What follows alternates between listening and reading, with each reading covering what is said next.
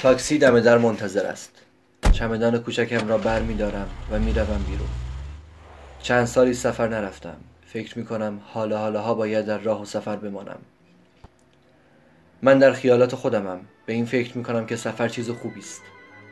آدم تنها سفر برود. بهتر. نگاهم از پشت پنجره تاکسی به خیابان است. راننده پخش صوت ماشین را روشن می کند و با شروع چیزی که از پخش صوت می آید دلم را عجیب و وسیع می لرزاند صدای محمد رضا شجریان است. آوازی در مایه شوشتری. قطعی از آواز فیلم دلشدگان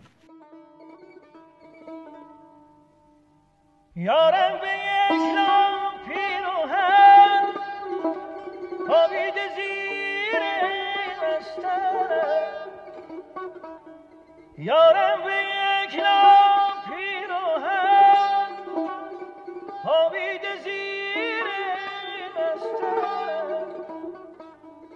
ترسم که بوی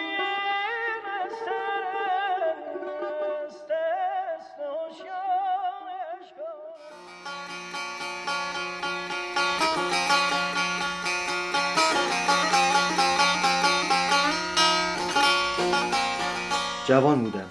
تازه سفرهایم زیاد شده بود اغلب خانه نبودم. روزهای زیادی می‌شد که در جای جای جهان میچرخیدم. هر بار که برای چند هفته ای تهران بودم رفقایم مهمانی کوچکی می‌گرفتند تا همه دور هم باشیم. همه کم و بیش ازدواج کرده بودند یا یاری در کنارشان داشتند. یکه و یالغوزشان من بودم که تنها مانده بودم. من اما دلخوش به خودم بودم و به سفرهایم. پای ماندن نداشتم و دلم به راه بود. او هم کلاس ترانه زن نیما بود. نیما رفیق هزار سالم از خود بچگی تا همیشه. تازه از سفر آمده بودم و خانه نیما مهمانی بود. مهمانی ناهار روز جمعه در خانه باغ فرح بخش نیما. خواب ماندم و رسیدم. عادت داشتن به گیج و گولیم. نهار را خورده بودند. چای بعدش را هم نوشیده بودند. هر کس گوشه از حال خانه لمیده بود و جز پچپچ های گهگدار صدایی نبود. قرار بود منتظر من باشند تا برسم و بعد ظهر آبتنی کنیم. او تنها غریبه آن روز بود که به دعوت و اصرار ترانه آمده بود. بعد از نهار لم داده بود روی کاناپه یک نفری که زیر پنجره رو به باغ بود. سرش را گذاشته بود روی دسته نرم و بزرگ کاناپه. زانه هایش روی دسته دیگر. انگار کاناپه او را در آغوش گرفته بود. پیراهن دخترانه ای با هزار رنگ شاد پوشیده بود. و گیسوانش از لبه کاناپه تا زمین رسیده بود.